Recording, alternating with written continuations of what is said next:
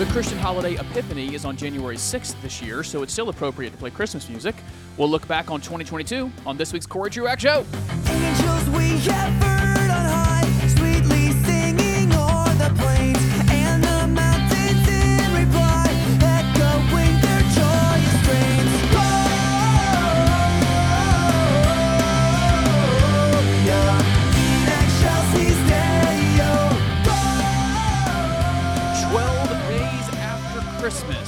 Christian calendar, we celebrate something called Epiphany, recognizing the Magi or the wise men who came to visit Jesus, whenever that was, after his birth, and their declaration that he's definitely the one from those ancient scriptures. Uh, that the that all of the signs were pointing to for them it was a star and that is technically the end of the Christmas season for the Christian calendar before we start looking on forward towards Palm Sunday and Easter, which, by the way, is coming up on you really quick, right? It's like 14 weeks away from that next big holiday.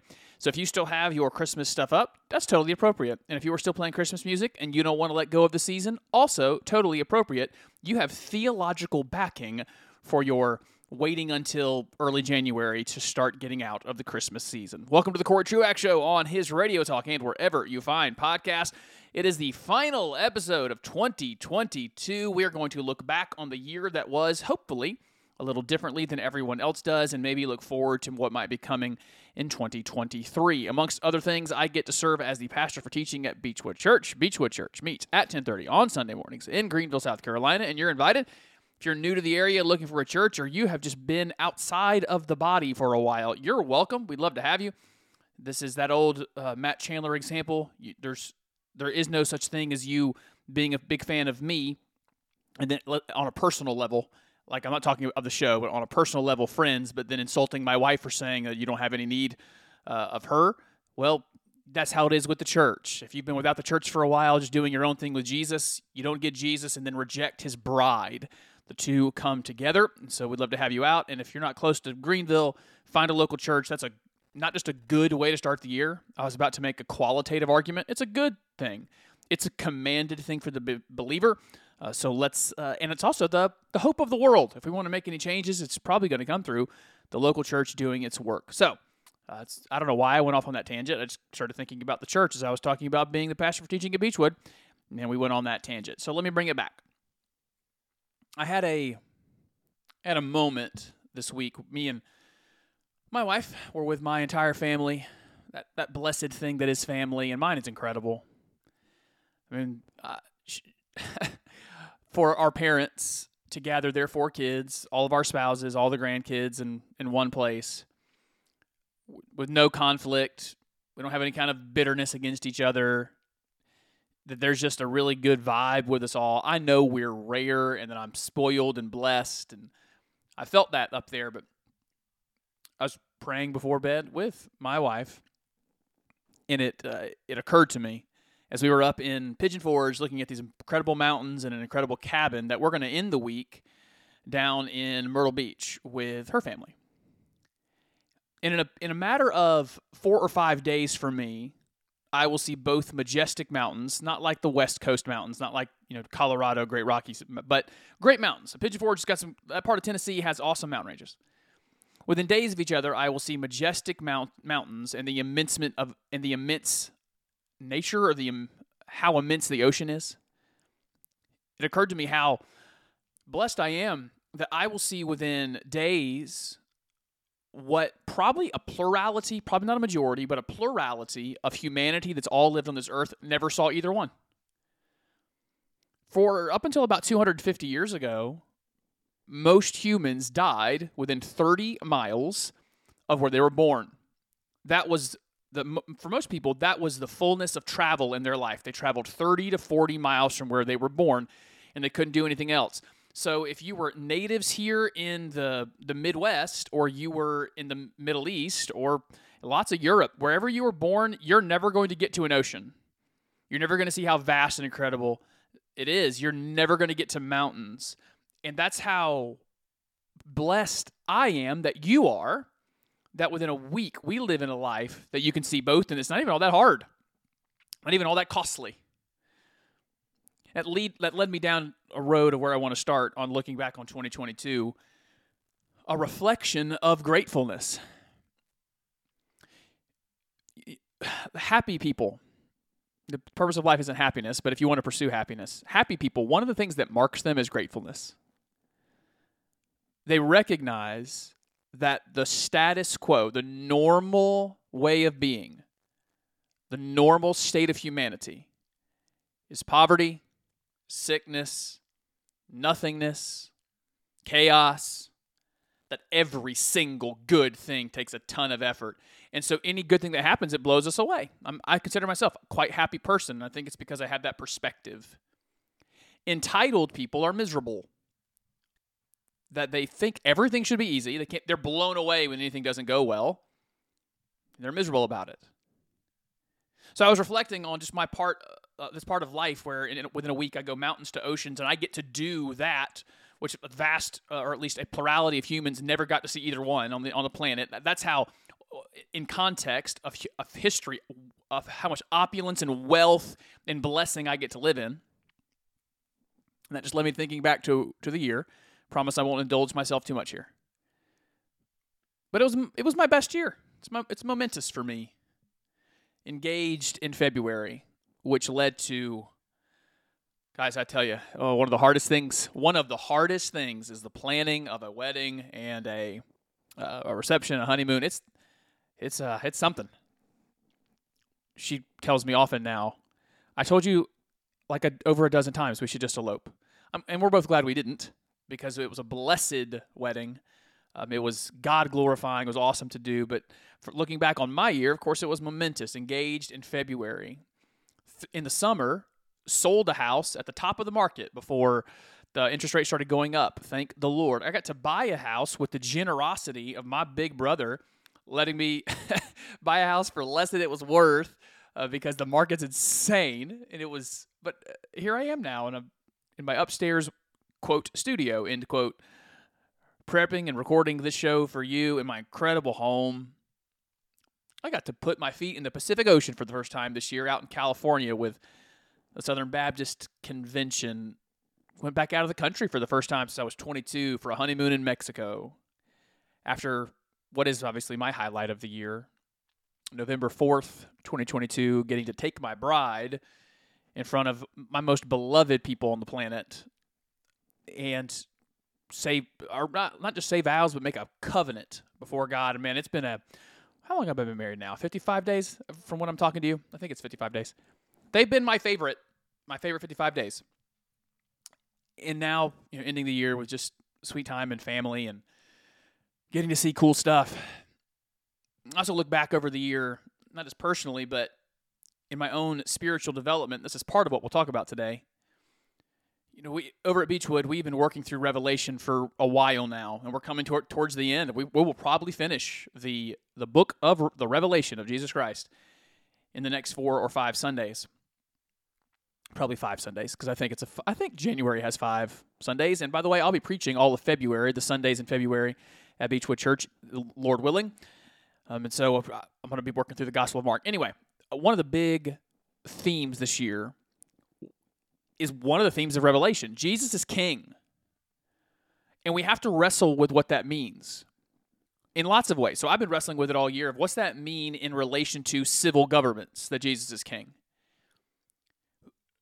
But I, I want to end the year with you here in this first segment, thinking about the ways in which we don't declare Jesus as king in our own lives. My dad recently preached a sermon at Beechwood about the Magi. And here they come declaring him king. We sing in the, the song We Three Kings of Orient Are, there's a line in there something about king forever, reigning ever over us all to reign. It's good to reflect back on the year to just to ask ourselves in what ways, in what areas do I not let the king reign? That I am trying to keep him off of his throne of how I spend my money. Keep him off of the throne about what decisions I make about my job, off the throne about my attitude that I have at work or with my family, off the throne of control, just self control. Whether that is your body or regulate, regulating your emotions, not indulging every every passing whimsy of what you might want. it's it's been a year for me where in in putting my face week to week is Jesus is king over all. There's no one that in the end will test his authority. And it's good looking back over the year to ask ourselves, where has that not been true? That in 2023 we want it to be true. In mythology, the the god, the obviously fake god, the the god for for which January is named is a two-faced god. It has a, has one. You can look this up and Google it. There's an image. It's got one face looking to the left and one face looking to the right. It's the reason it was chosen as the the new year month, where yes, you look back on what was, learn from it, dwell on it, and then just look forward. And people like me, we struggle with this. My natural inclination, for maybe for some of you, our natural inclination is to keep looking forward. We don't dwell on the past. We don't process the past. We just go, all right, well, that's over. Let's just go. We got we got to move on. We got to look at the next thing. For some of you, you are the opposite. And admittedly, those people to me always seem sadder. Your your face is always looked back to the left. You're looking back at what has happened, what you wish would have happened that didn't, or the world that you imagine that you didn't get to have.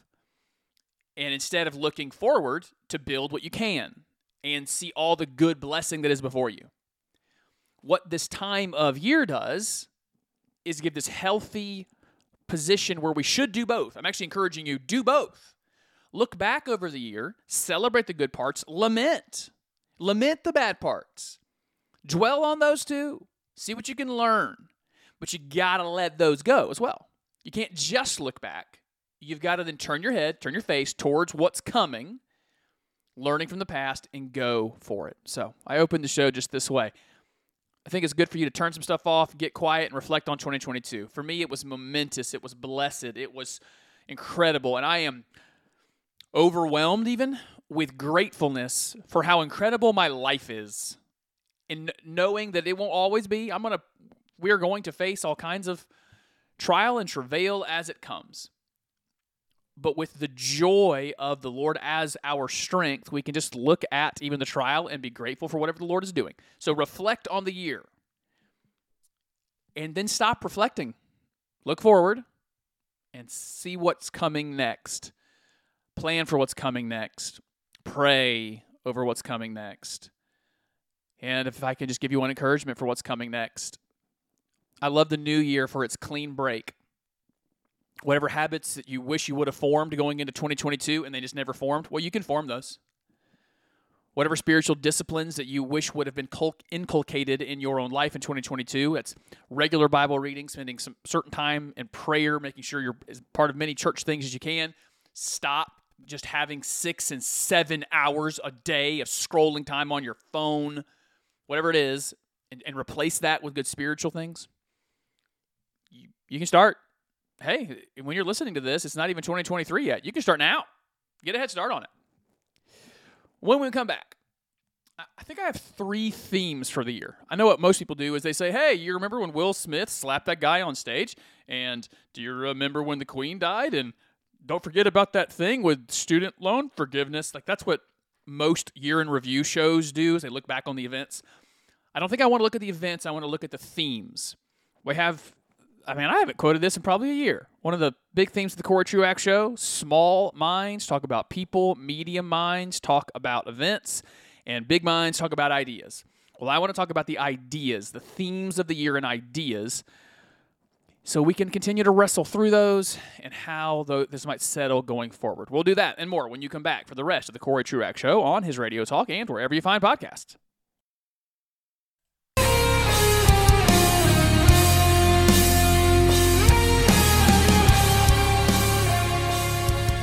Three, maybe four idea themes for 2022 is what I have for you. As I look back on the year and the things I dwelt on most, and I think the zeitgeist of the moment that these were the ideas that we most debated or ruminated on throughout 2022.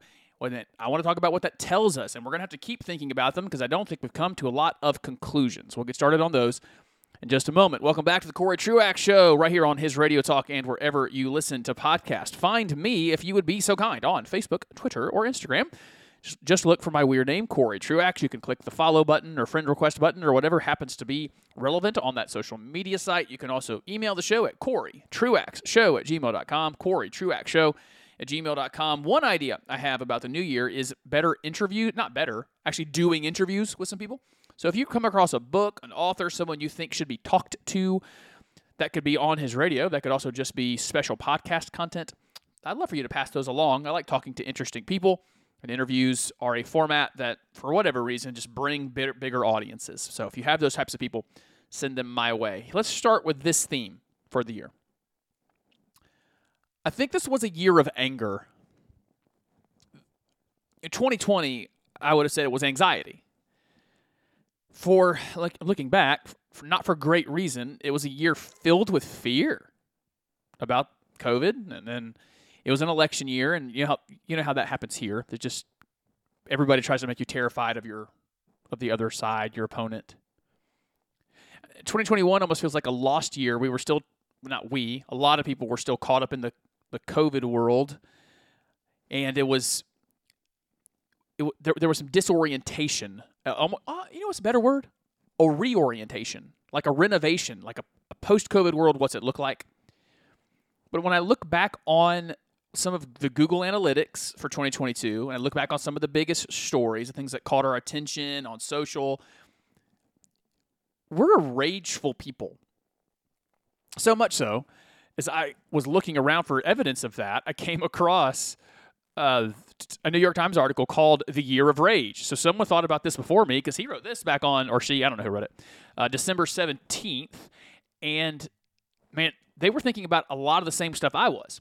My or- my origination point was reading several stories about how on TikTok and YouTube now, one of the most watched genres are temper tantrums from adults. You know, historically on especially especially on YouTube, your themes are things like people want to watch unboxing videos. People like or at least kids like to watch unboxing videos. Or you'll go through we went through trends of flash mobs. th- these are the things that are popular.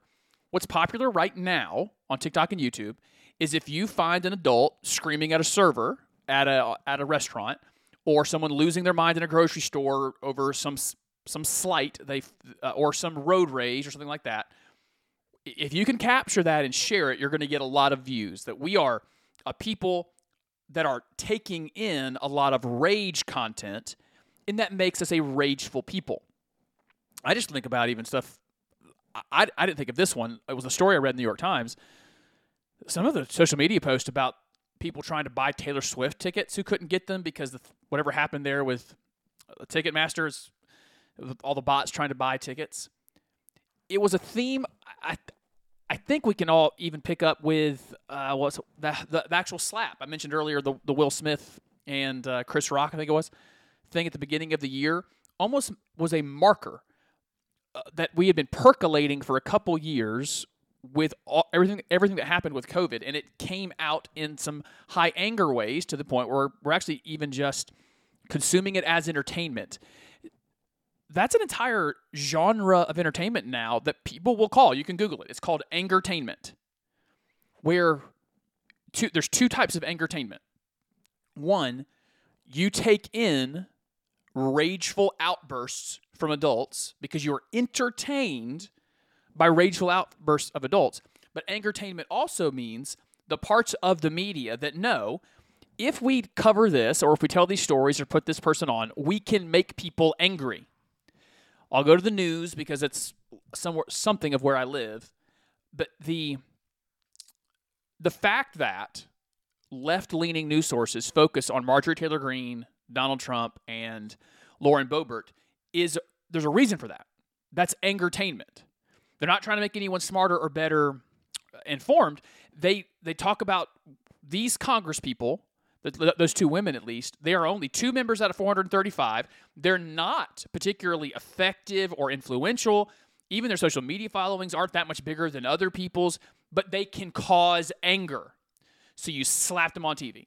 And there's a reason right leaning news outlets put Alexandria Ocasio Cortez and Bernie Sanders on your screen a lot because they cause anger and it's angertainment. And we get addicted to it. There's there are good addictions. I know that sounds like a weird idea, but like in uh, therapy settings, you'll talk about uh, we all every human has an addiction to food.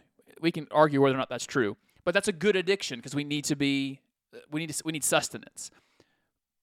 But when we start creating these neuropaths in our brain, we want to we want we want those. There's a high that comes from feeling righteously anger. And so the th- theme of this year has just been how mad, how angry everybody is. I would even take it to sports media. If you just turn on ESPN for a day, I don't advise it. You'll get a lot of arguments that people in sports have, but it, get, it gets very angry even on ESPN. I had a spirited but good natured debate at the gym here recently with a guy who really thinks Tom Brady's the greatest quarterback of all time. I don't. And I had an answer for every one of his. He actually only had one argument, but even the way when he tried to uh, argue against mine, I was ready. These are good natured. These are fun. We have arguments about this all the time. Kobe versus LeBron, LeBron versus Michael. Th- These debates are a, a good time, but even on ESPN, it gets very angry. If you interact with the public, maybe you've noticed it. We've become a people where we access our anger a lot more easily than we used to. So if that's been a theme of the year,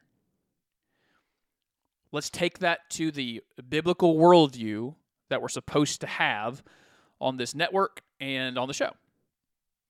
I only have two words for it. One, don't add to it. The Bible has plenty to say about angry people. The counsel is don't associate with them. Stay away from angry folks. Stay away from the temper, those with a temper. The Proverbs would tell us that those that operate in anger tend to lead to destruction. They're in interpersonal relationships, in their own property, in their finances. Those that operate with anger, they are they're they're leading to their own ruin. So one is don't do it. And can I ask you right now? Ask yourself at least these two questions. Am I am I an angry person? Do I have flash up in me, rile up in me because of what I consume or the some of the people I work with or I'm around regularly? I get angry. The anger's mad. And it's it's worth starting to get deep on those questions, not to numb it, not to take a drink or smoke this thing or watch this so you can numb it, maybe not even medicate it. Instead, take the time to ask why. Why am I so angry? That's a, a rock some of you don't want to overturn because you know it requires some very heavy lifting. It's a big boulder, but it's worth doing. For us in, in a rage filled time, that's not us. We we are not the people of anger. We're not the people of rage. We're the people of peace. But number two, not only do we not add to it, we need to contribute to a rage feel rage filled word some good natured peace. So let me encourage you where you see rage come up in your workplace, in your house, as you parent, dealing inside the church, that your presence would be a calming one, that your words would not rile people up. Not just not rile people up, but would build up others. You know, it's one of the tactics I use interpersonally, and I've used it at work, I've used it in, in, in like family and friends' life. When someone is expressing something they're very angry about, they're giving me the situation. One of the things I like to say is, I, I, I get that. I understand why you're angry it's it's also important for me to know as I counsel as we work through this to know the other side. One of the proverbs says the the case always seems clear when you've heard one side and then you hear the other side and things get complicated. So speaking words into the world that affirm good things like just guys that, that's a you know how much how much power there is in that that when you recognize someone does a good job and you just say it when you recognize someone's motive might have been good, but their execution was poor, that you'd at least say that out loud. So not only do we not add to the world of rage, but instead instead be forces of of peace and be por- for, uh, forces of understanding. That's one. That's one big theme for the year I picked up is how angry we have been. I noticed this year as I go back through my notes, my show notes that I ne- like I have show notes that I never use, like things that I write down every week or have up in my prep sheet. I just never get to it. And as, as I was looking back on those stories I never got to, I did notice a theme. That theme being the from all corners of media, people started to notice how we're having an issue with American men. Here's how I started down this trail. The Gospel Coalition published a, st- a story. It's it's long, guys. It, and if you read it, it probably takes an hour. But it's called Gaming Alone. Let me just give you a little bit, maybe, maybe the opening three paragraphs from the Gos- Gospel Coalition. Over the past year or so, the Washington Post has been running headlines like, The boys are not all right, and Why aren't men going to college anymore? The New York Times wrote a story called The Crisis of Men and Boys, and most sources are simply just referring to the situation we're in as the boy crisis. This is now out of Gospel Coalition and back to me. This week, even the New York Times published another study called The Friendship Recession How Men Between 20 and 60 are reporting having fewer friends and not having any method of making friends. So they're, they're very isolated and alone. Let me give you at least two more paragraphs from the Gospel Coalition story. The statistics are genuinely alarming. It sounds like boys are all going to drop out of school, quit going to work, and spend the rest of their lives watching porn, doing drugs, and playing video games in their basements.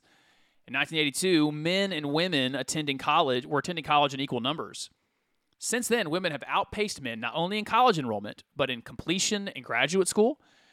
For every four boys in college, there are six girls. In grad schools, women are outpacing men in even traditionally male heavy programs like law school and med school. So, where are all the boys? And we could continue down this uh, this the story. I don't want to read too much more of it. I told you about it recently, even over at North Greenville University, where I work, in our highest achieving scholarship competition. It is it was seventy percent women. And when I say now all corners of media are picking it up, I mean that other corners of media have been doing it for a while. I've said for years, Joe Rogan is very popular. He's the most po- most most listened to podcast because he's playing the role of dad for a bunch of fatherless boys. Men in their 20s, 30s, 40s, and even though Rogan is in his 50s, I think he's playing that role for men in his 50s. He he has that persona and men who never got to be around manliness, masculinity, and never have it modeled for them what it means to be a man.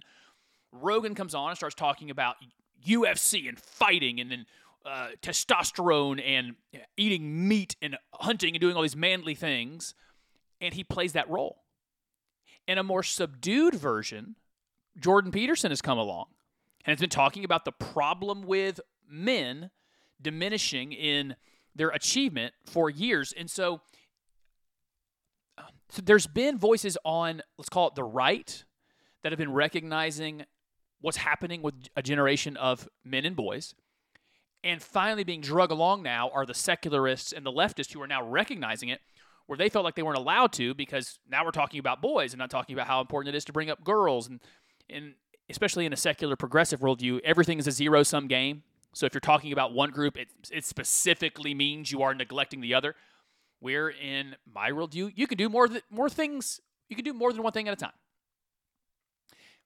let me give you some more stats on this, and then not not just to depress, but going forward. Again, our theme here is what have we been talking about in 2022? This finally has bubbled up to the surface. When you start looking at some of the other numbers, marriage is delayed. Of course, I'm I'm an example. Uh, that means fathering kids are delayed. Men are less likely to do all the stuff they used to do. They're less likely to be in leadership positions in, in their in their schools, civic organizations, Men are more isolated than they ever have been, spending more time online than they've ever been. There's one study showing men 20 to 30 are spending seven hours a day either playing video games on their phone or a device. When you start adding in the pornography problem amongst especially men in their tw- men between 20 and 40, we definitely have a problem. Uh, yeah, I'll just go and say it because it's correct. Healthy societies, healthy people groups need men. They need men to lead.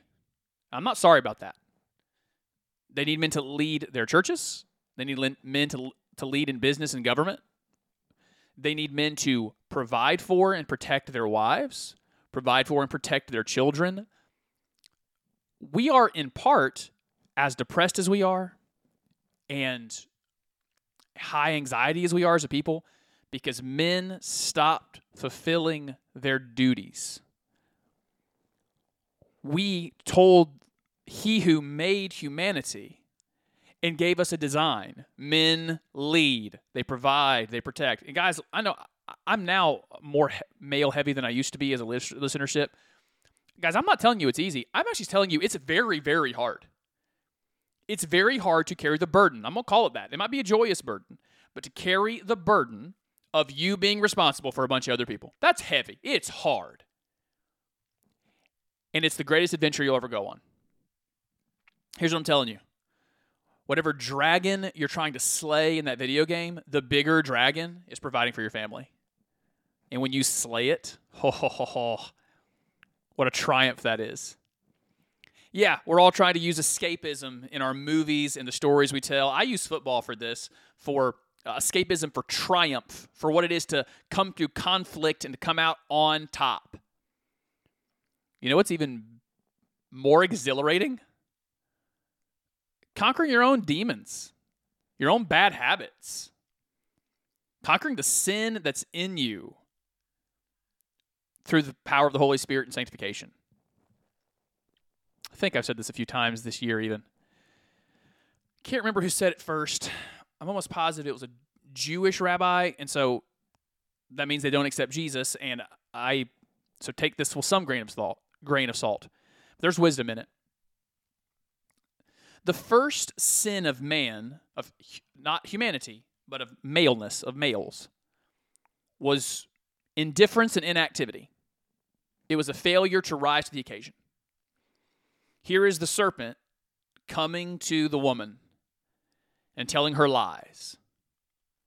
And while her first sin was usurping the authority placed over her and believing the lies and being deceived, the, the picture we're given is the serpent did go to the weaker vessel and attack her, and her husband just stood there.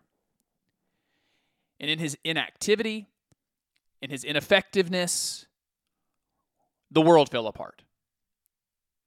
And is that not what we're seeing of the last 50 or 60 years?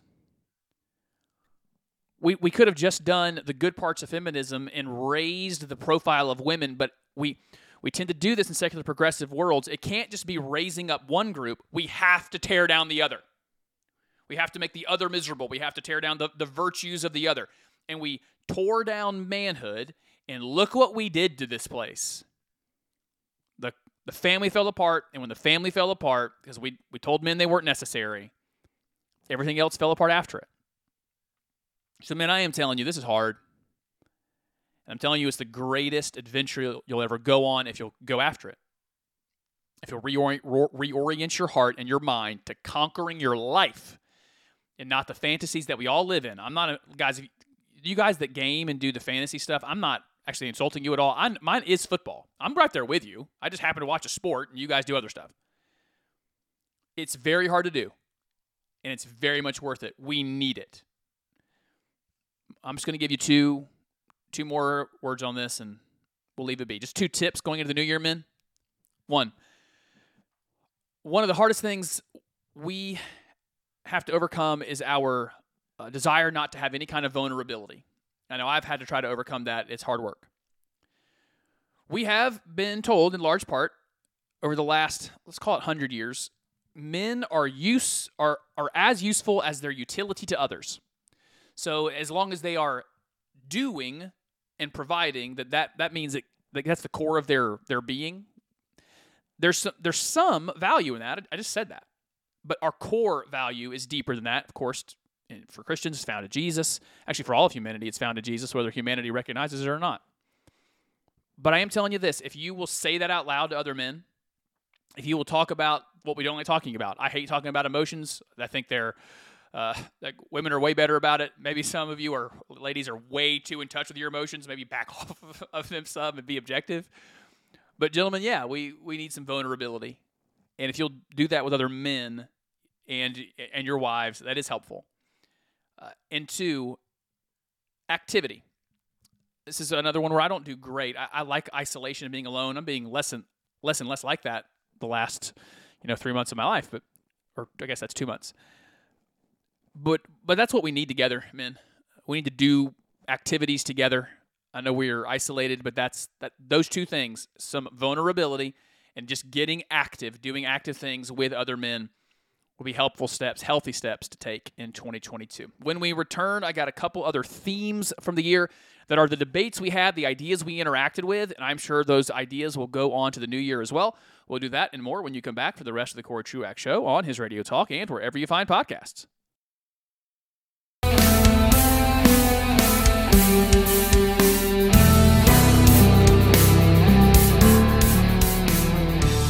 Down to less than 15 minutes of broadcast time on the Corey Truax Show on his Radio Talk and wherever you find podcast for 2022. And I want to make it quite productive for you. Welcome back to it. I have two more themes for the year of things we debated and talked through. And then I, I want to finish just by going through the Google Analytics for the year. I love when Google does that. They tell us, hey, you people, here's what you've been using Google for this year. And there's some interesting trends there. So, two themes thus far. It was a very angry year, so let us be people who put peace into the world and don't contribute to the anger. Two, we started recognizing the big problem we're having with men. We're allowed to say out loud now that we need men to be men, step up and play their role. There's nothing toxic about that. Two or three more themes for the year. One, we definitely continued our winsomeness versus confrontationalism debate inside Christianity. There is uh, a debate of a bunch of people who I believe are believers. We're going to spend eternity together. But when it comes to interacting with the culture, one of the huge themes of the year was how do we do that?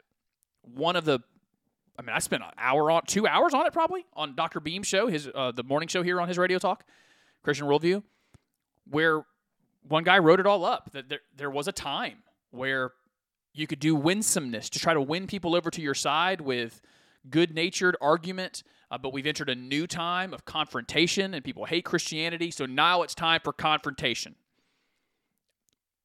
I think it's important for us to continue to work through that together. Of course, I tend to lean towards winsomeness. I want to win people over. I think the good phrase there is I don't want to win the argument, I want to win the person. Now, granted, I love winning arguments. And historically, the non 36 year old seemed to be 37 year old Corey. Just wanted to win the argument. I don't care about the person. So uh, let me just at least bring that back up, uh, up to us when it comes to our churches, how we interact online, how you talk to the unbeliever at your place of work. This is a discussion to have within yourselves and with other believers.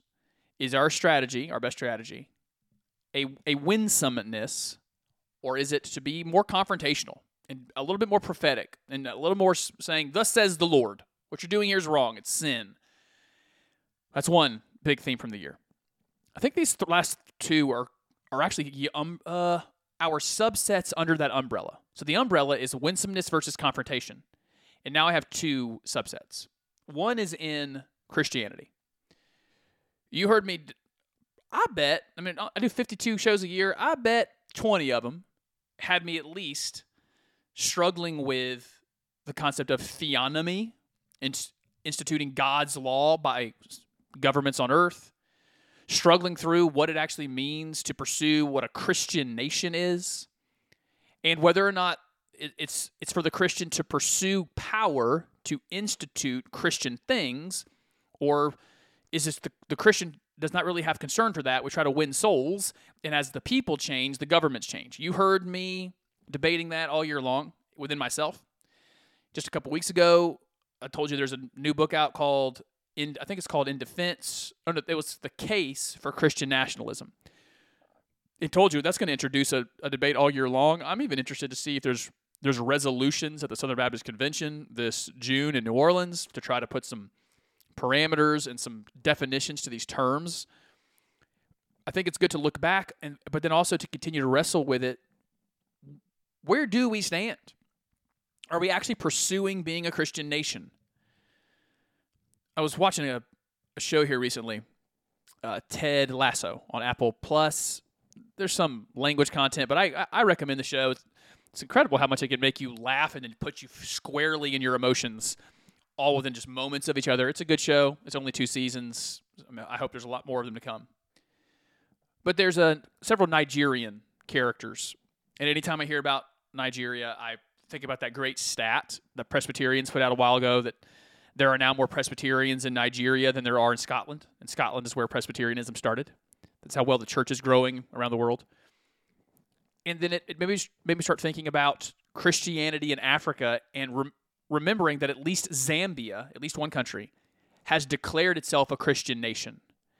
That where there's less, there's a less allergic reaction in Africa to separation of church and state.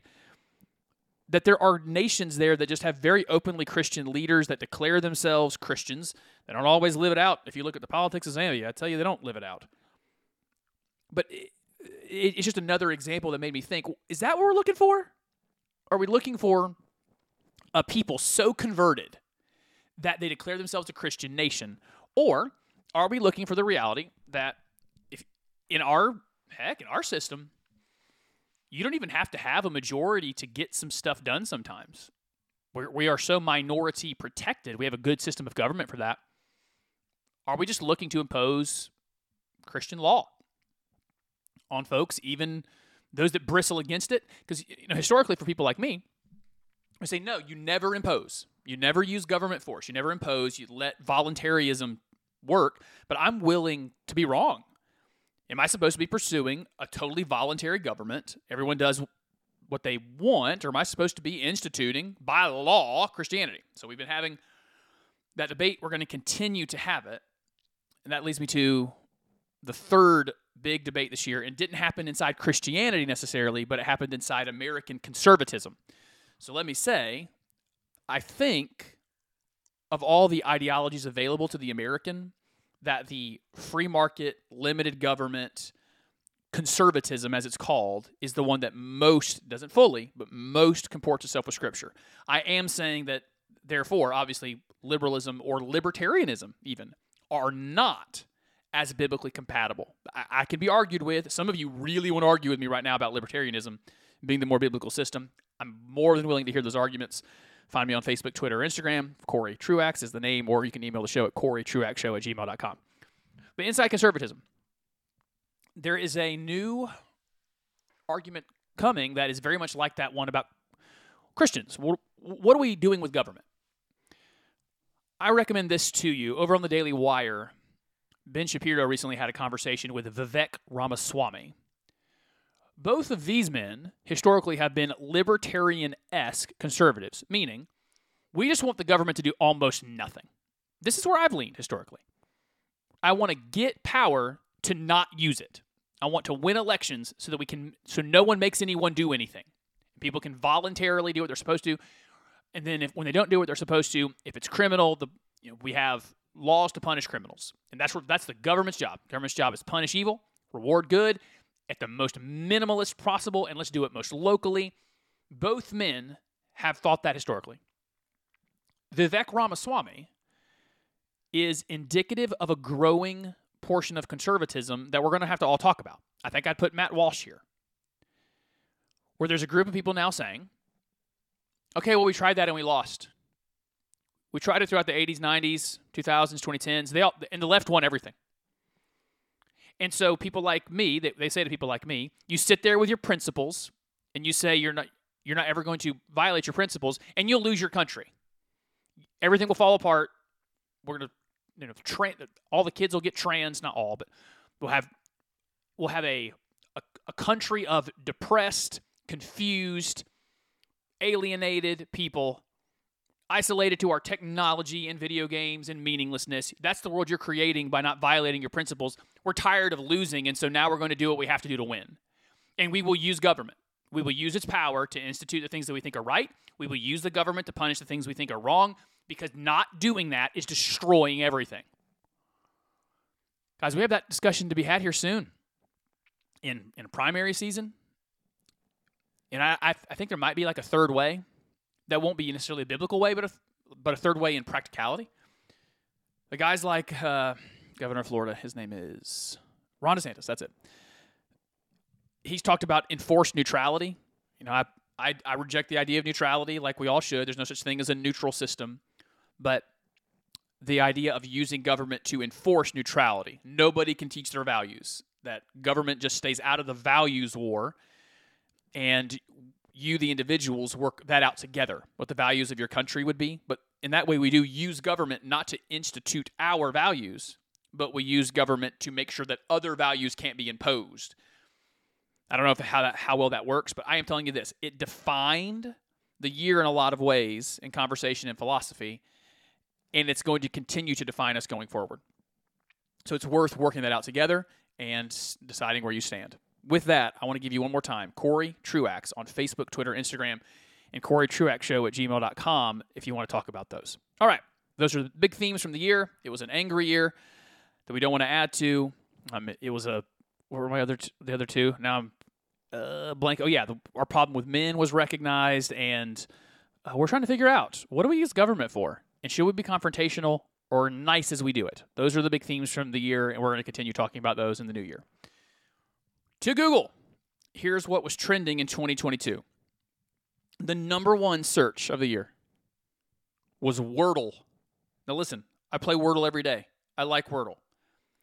If if this means though people are googling the Wordle answer, then we are a country of cheaters and all hope might be lost. I'm just kidding. Hope is not lost. But if you're I don't Google Wordle. I have it bookmarked in my phone so I can go every day and just go to Wordle and start working it out. But if you I'm actually now curious if the Corey Truax Show listenership ever Googles the answer. If your streak gets broken, your streak gets broken. My streak was broken this year several times. It just happens sometimes, all right? Let it happen. That was the number one most Googled thing. And then I want to give you these in succession. The number two most Googled thing of the whole year was India versus England. And so that was a soccer match. And then if you go over to sports, the most, the top five most Googled things was not the Super Bowl, not the World Series, not the NBA Finals. These are the top five. India versus England, India versus South Africa, India versus West Indies, India versus Australia, India versus Sri Lanka. All more Googled than the Super Bowl. What that should tell us about this year, I think this was the year India overtook China as the most populous country. Both countries now have, have over a billion people, telling us that this century we're in, the 20, what are we in now? It's 2020, so let's call this the aughts, the going into 2100. This century very well might be the Asian century, where even the American systems we've built, like Google, uh, it's being used by the rest of the world. There's not nearly enough Americans to out Google the Indians in the love of their soccer team, or what I would sure is called the football team in India. Most Googled people, I can't believe this. The number one Googled person was Johnny Depp. There was enough people interested in that stupid trial with Amber Heard.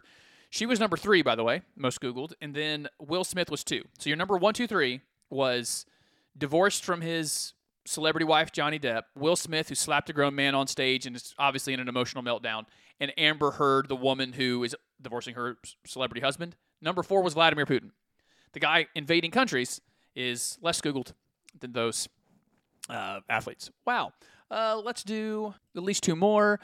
Uh, in just news stories, the most Googled news stories, people specifically going to look for information about these three things.